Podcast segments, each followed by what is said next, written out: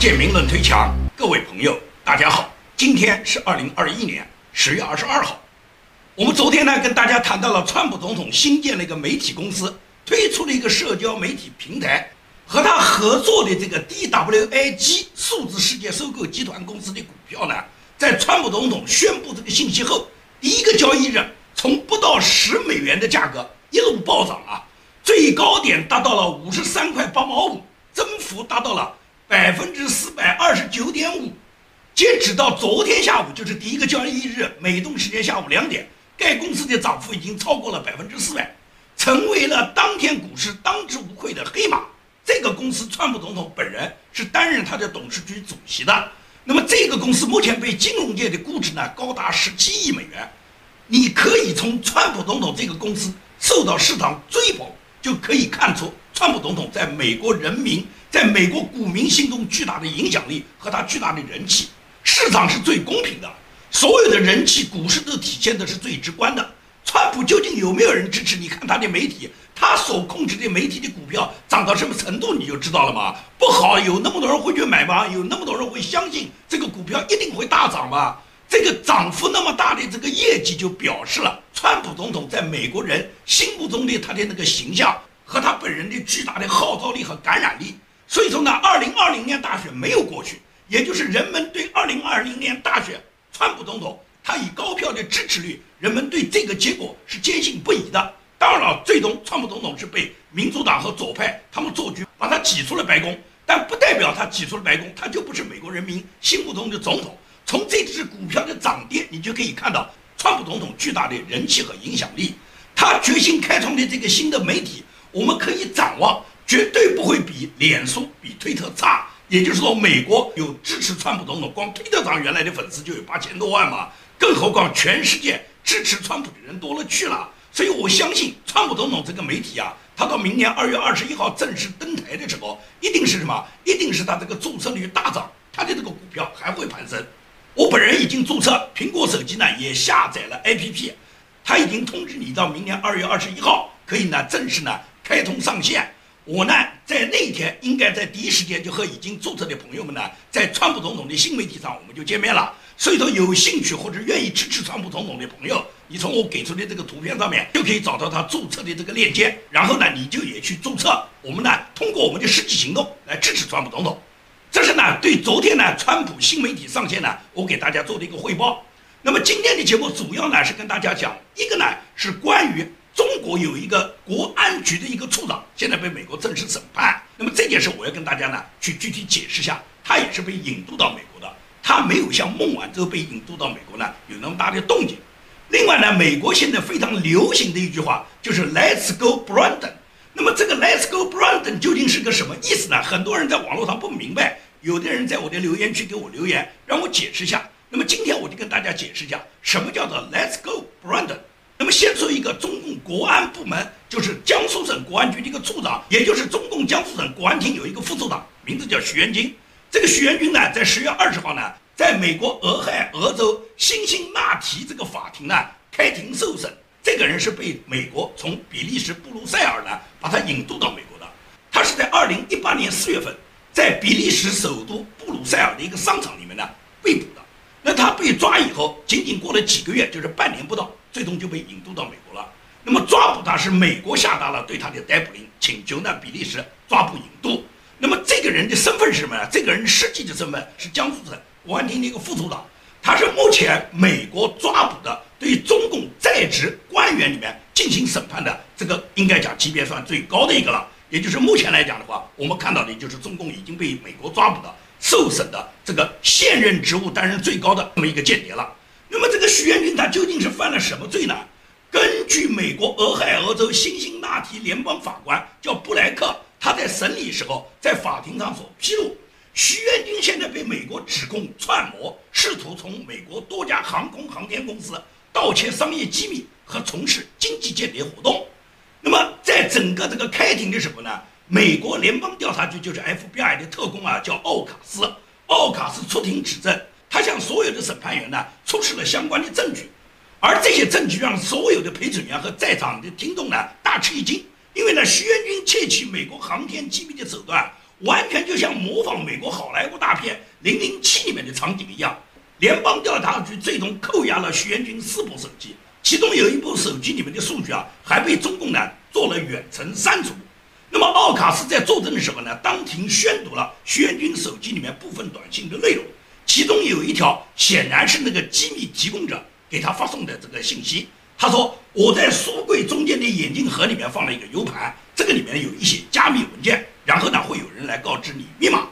另外呢，徐元军的一部手机里面。”是他试图招聘成为间谍的对象，就是美国通用电气的一个工程师。这个工程师的家庭合影，以及一张与风扇叶片复合材料相关的一个证书。也就是那，检察官实际上告诉了法庭，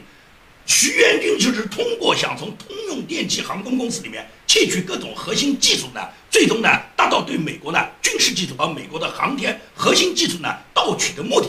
那么，通用电气航空公司的总部呢，就设在俄亥俄州的辛辛那提。这个公司的燃气涡轮发动机呢，是中共一直梦寐以求想窃取的重要的军事资料。那么，徐元军作为中共他国安部门的一个处长，他亲自来办这件事，他显然就是被美国当作间谍已经抓捕了。美国在历史上抓捕的间谍很多，有很多都是科学家做间谍，但是像中共直接是国安的特务、国安的处长率先潜入到海外。然后窃取美国的核心技术呢？这个还是不多的。所以说，对徐元军的审判实际上是对中共间谍机构里面现任官员的一个审判。这个审判呢，标志着美国打击中国，他这个间谍渗透到美国啊，对他们进行严格控制，以及对他们进行打击呢，标志着美国在这方面呢是一点都不手软的。所以呢，中共呢，他总是想通过各种方式去窃取美国的核心机密。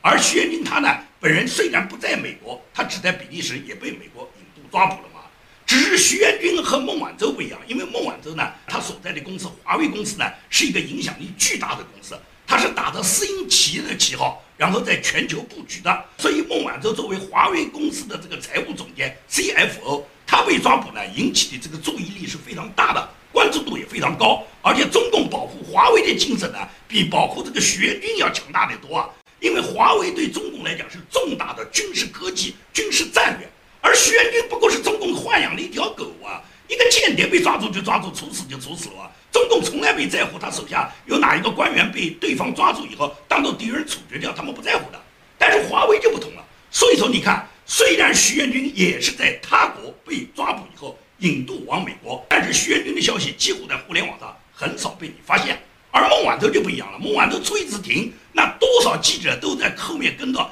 大小新闻。孟晚舟不断地展示到他怎么爱国，穿着他自己的一身时装，带着他的电子镣铐走的红地毯。他每次去开庭，都像去好莱坞领奥斯卡大奖一样，风光得很呐。所以说呢，孟晚舟是高调宣誓他爱国。徐元军呢，这时候已经谈不上的爱国了，他想脱掉跟国家的干系，因为什么？他现在没办法抵赖，他为中共充当间谍，然后刺探美国情报的这个事实。所以说他最终被美国判以重罪，这是他逃不掉的命运。所以说，对徐元军的抓捕，我们基本上就可以看出，美国实际上是密切关注那些中共派到美国的各种间谍，他们企图盗取美国的军事情报和科技情报。对这些人，美国人是严加注意，也是不断的把他们起诉，最终把他们送上法庭的。那么，这个人是否最终会得到审判，或者是拜登哪一天跟中共又勾兑好了，把他像唐娟一样又把他释放，交还给中共，你是根本搞不清楚的。因为拜登这个人的做法是不按常理出牌的，你没有看到拜登在维护国家利益。在美国现在经常可以看见一个叫“加油布兰登”，就是 “Let's go Brandon”。为什么这句话现在在美国非常流行？你看到这句话的时候，你千万不要以为这是为布兰登在加油，而实际上这句话他是在讽刺拜登，也就是拜登的声望呢现在已经急速下降，现在到了美国对他的支持率只有百分之三十左右。那么美国的各种集会活动。无论是酒吧啦、球赛啦、音乐会啦，不管是客人呐还是观众呐，都会一起高喊什么？高喊美国的一句国骂，就叫什么 “fuck Biden”。那么这个 “fuck Biden” 呢，很多都是这些观众们宣泄怒火的一个方式。那么这个 “fuck Biden” 怎么突然又变成了 “Let's go Biden” 呢？它的原因呢，它的来源呢，就是今年十月初在田纳西州纳什维尔呢，举行了一场全国运动汽车的竞赛。那么最终一个赛车手叫布兰登·布朗呢。他获得了冠军，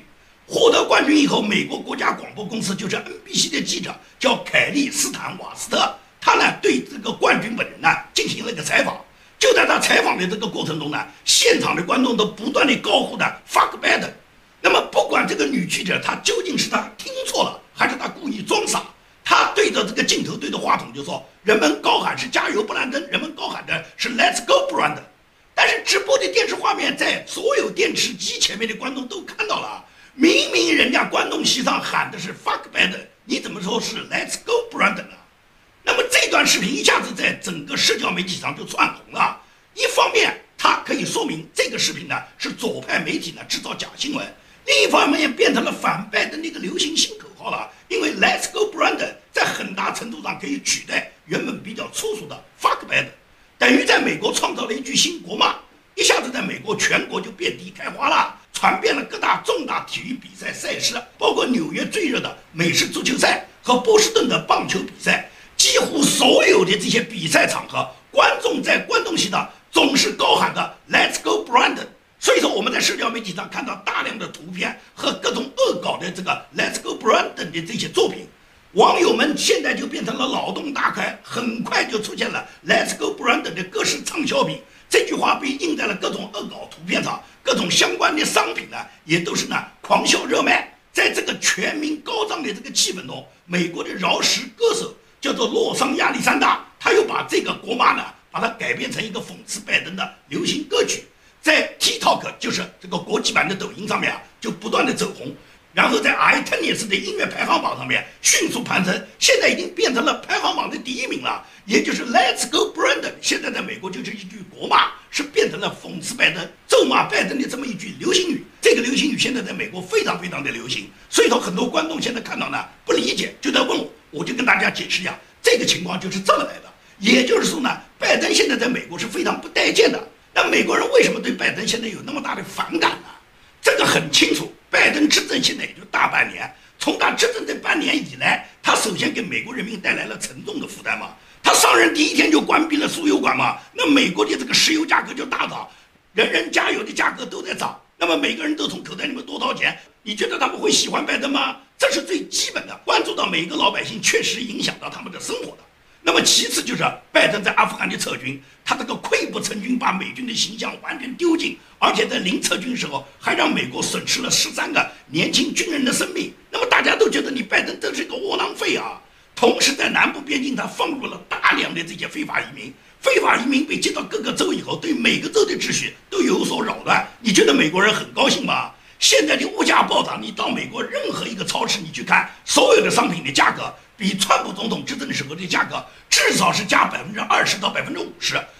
所以说，如此通货膨胀，你觉得美国人他会认为是拜登你领导的好吗？所以，拜登不仅仅是他治国无能导致的美国百姓的收入下降，美国百姓的支出上升，导致他们生活的水平降低。另外是拜登他自己可以讲叫花样百出，荒唐事百出吧。先是交通部部长来休产假。一个男的交通部部长，他去休产假。美国现在那么繁忙，所有的海岸船舶现在都无法靠港，大量的这些货柜和码头司机，他们现在都在下岗，都没有完全恢复交通秩序。很多货物滞胀在码头，而超市里面和市场供应现在大大的缺货。作为交通部长，这时候是最需要上岗的。他说他回家去休产假了。你以为他休什么产假？休产假都是女的休产假，有男的休产假吗？他是一个同性恋。他呢，不断的在网络上晒出他自己作为一个同性恋，他呢现在和他的这个同性恋的丈夫呢收养了两个孩子，他回去带出一个塑料的那个胸罩，然后回家给这个孩子说是去哺乳，他去休产假了。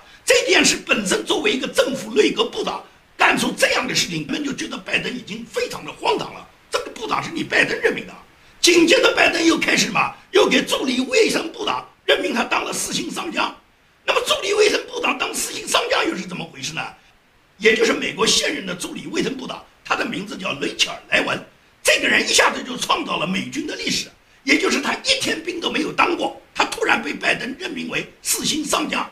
这个信息我一开始看到，我以为是恶搞，但是很快美国各大媒体全部播放了新闻，而且配发了他宣誓时候的视频。那么，我估计所有听到这个信息的朋友和我的反应都一样，都一下子被拜登惊呆了。也就是说，拜登任命的这个美国助理卫生部长雷切尔·莱文啊，他是一个军龄为零的变性人。也就是这个人，他一天兵也没当过，一天枪也没摸过，他是一个变性人，本来是一个男的。那么他已经娶了老婆，生儿育女，他突然说是去变性变成女的了。那么他变成女的被拜登在变性人里面安排的一个重要的角色，因为拜登要体现他这个内阁政府是什么人都涵盖啊，他一定要找个变性人啊。所以说呢，这个莱文呢就被拜登呢任命为助理卫生部长。那你就当你的助理卫生部长，你管你变性不变性，你为美国人民服务，把工作干好就行了呢。但是拜登呢，他觉得这不够荒唐，所以拜登就开始正式任命他为四星海军上将。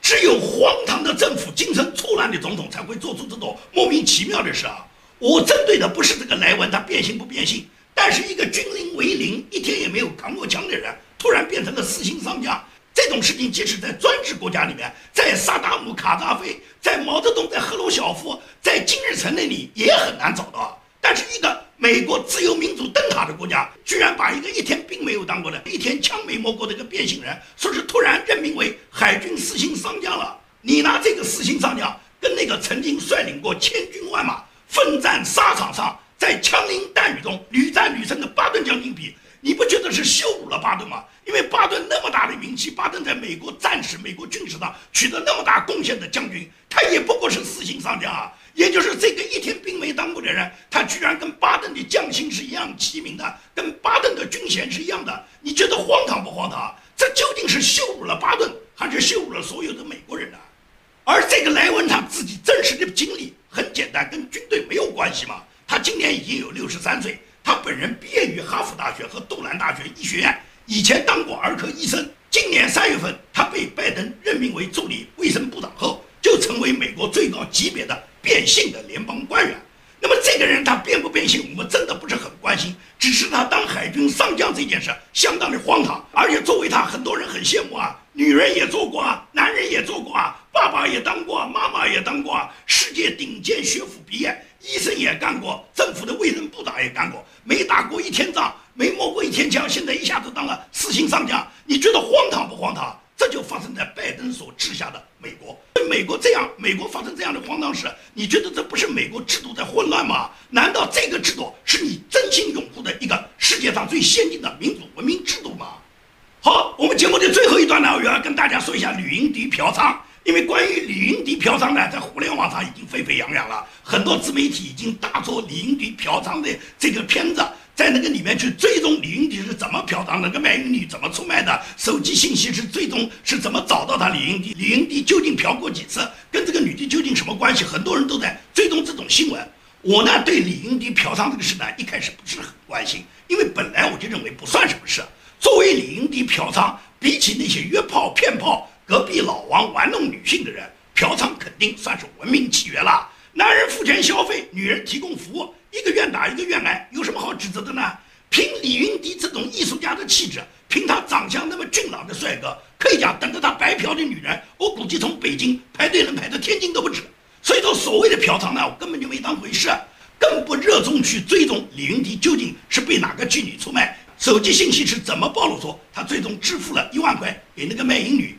我倒认为李云迪弄好是动了哪个中央高官情人，然后最终他被嫖娼也不一定。因为李云迪这样的人被高官的情人看中，也是完全可能的嘛。当然，李云迪呢，作为爱党爱国还爱嫖娼呢，我倒是认为呢，这可以算是李云迪继承党国的一种光荣传统了，至少可以算是对共产党创始人、共产党首任总书记陈独秀的一种缅怀吧。你去翻翻李云迪的微博，所有歌颂共产党、歌功颂德的日子，他没有一次落下。他热爱党，他要用他的行动去表现，也就是跟着党去嫖娼嘛。正因为当年共产党的创始人、共产党首任总书记陈独秀有嫖娼的榜样，所以李云迪在建党一百年时候，他尽管他表面上演唱着唱支山歌给党听，但是他从心里面唱的，他是带领大家学党史啊。你们哪一个有他李云迪领悟的更深刻呢？那朝阳大妈是嫉妒那些姚姐，也就是认为自己人老珠黄。人家李云迪看不上，所以说大妈没有给嫖娼嘛，大妈才去举报的吧？现在这个北京朝阳大妈、朝阳群众非常邪乎啊！他们搞情报的能力，现在等同于中情局，等同于前苏联的格格勃，等于以色列的摩萨德，也就是北京朝阳群众他的情报能力相当的强大。你看看已经多少个名人，他们因为嫖娼被北京朝阳群众举报了。但是你朝阳群众那么强大的情报能力，你怎么没看你举报几个贪官污吏呢？共产党每天都在反腐，有哪个贪官是被你们朝阳群众举报的呢？现在李云迪一下子被朝阳群众举报，然后朝阳警方抓捕以后，这个消息一出来以后，李云迪马上就遭到切割啊！中国人跟风是最快的，跟政治形势是最快的。李云迪他本人所在的中国音乐家协会马上就发表声明，就说李云迪道德败坏，是不良艺人，马上就把他开除出音乐家协会。那么难办的是广州市形象代言人怎么办啊？广州市政府在去年已经跟李云迪发了三年的聘书。聘请李云迪成为广州市的形象大使，这形象大使就是个嫖娼大使，你觉得这个形象还怎么摆呢？一个嫖客作为广州的形象代言人，那不是给大家增加更加富有的想象力吗？现在你要把李云迪下架，把他的什么微博关掉，把他所有的影片停印，不允许在任何海报中宣传他。但是中国的教科书就是英语教材上面已经印好了李云迪的课文啊。这个现在无论是教科书还是教辅书上面都有大量的宣传李云迪的材料，这怎么办呢？是马上换课本吗？而且这个已经发下去的课本，已经毕业的那些学生曾经学过的李云迪，被你们宣传的如何爱国，怎么成为你们的形象大使，怎么成为中国年轻的钢琴手，为国家一举争得荣誉的这个优秀的青年，现在一下变成了嫖客了。那么他这个教科书要不要收回呢？所以说你现在要抹杀，你来不及啊。也就是你数点心时候，你可能没想到过，他今天有一天是这个形象，而且他即使是今天这个形象，跟他过去的辉煌也不应该有什么矛盾。他过去照样得过什么荣誉，照样应该保持他什么荣誉。你现在切割是什么道理呢？再说李云迪真的是就嫖了一个普通的卖淫女，就需要中共这么大动干戈吗？我认为说不准就是嫖了哪一个中央高干。他们所捆绑的情人，因为他的这个情人看上了李云迪，跟着李云迪跑，最终让这个高官非常的震怒。他在打击这个女人的同时，也去抹杀李云迪，这种可能性是完全有的。共产党什么东西都是讲政治。你认为所有这些被嫖娼、被共产党抓捕的这些知名名人，他们真的都是嫖娼吗？嫖娼不过是打击他的一个借口。送我者娼，逆我者嫖娼。好，今天的节目呢，就跟大家做到这里，谢谢大家。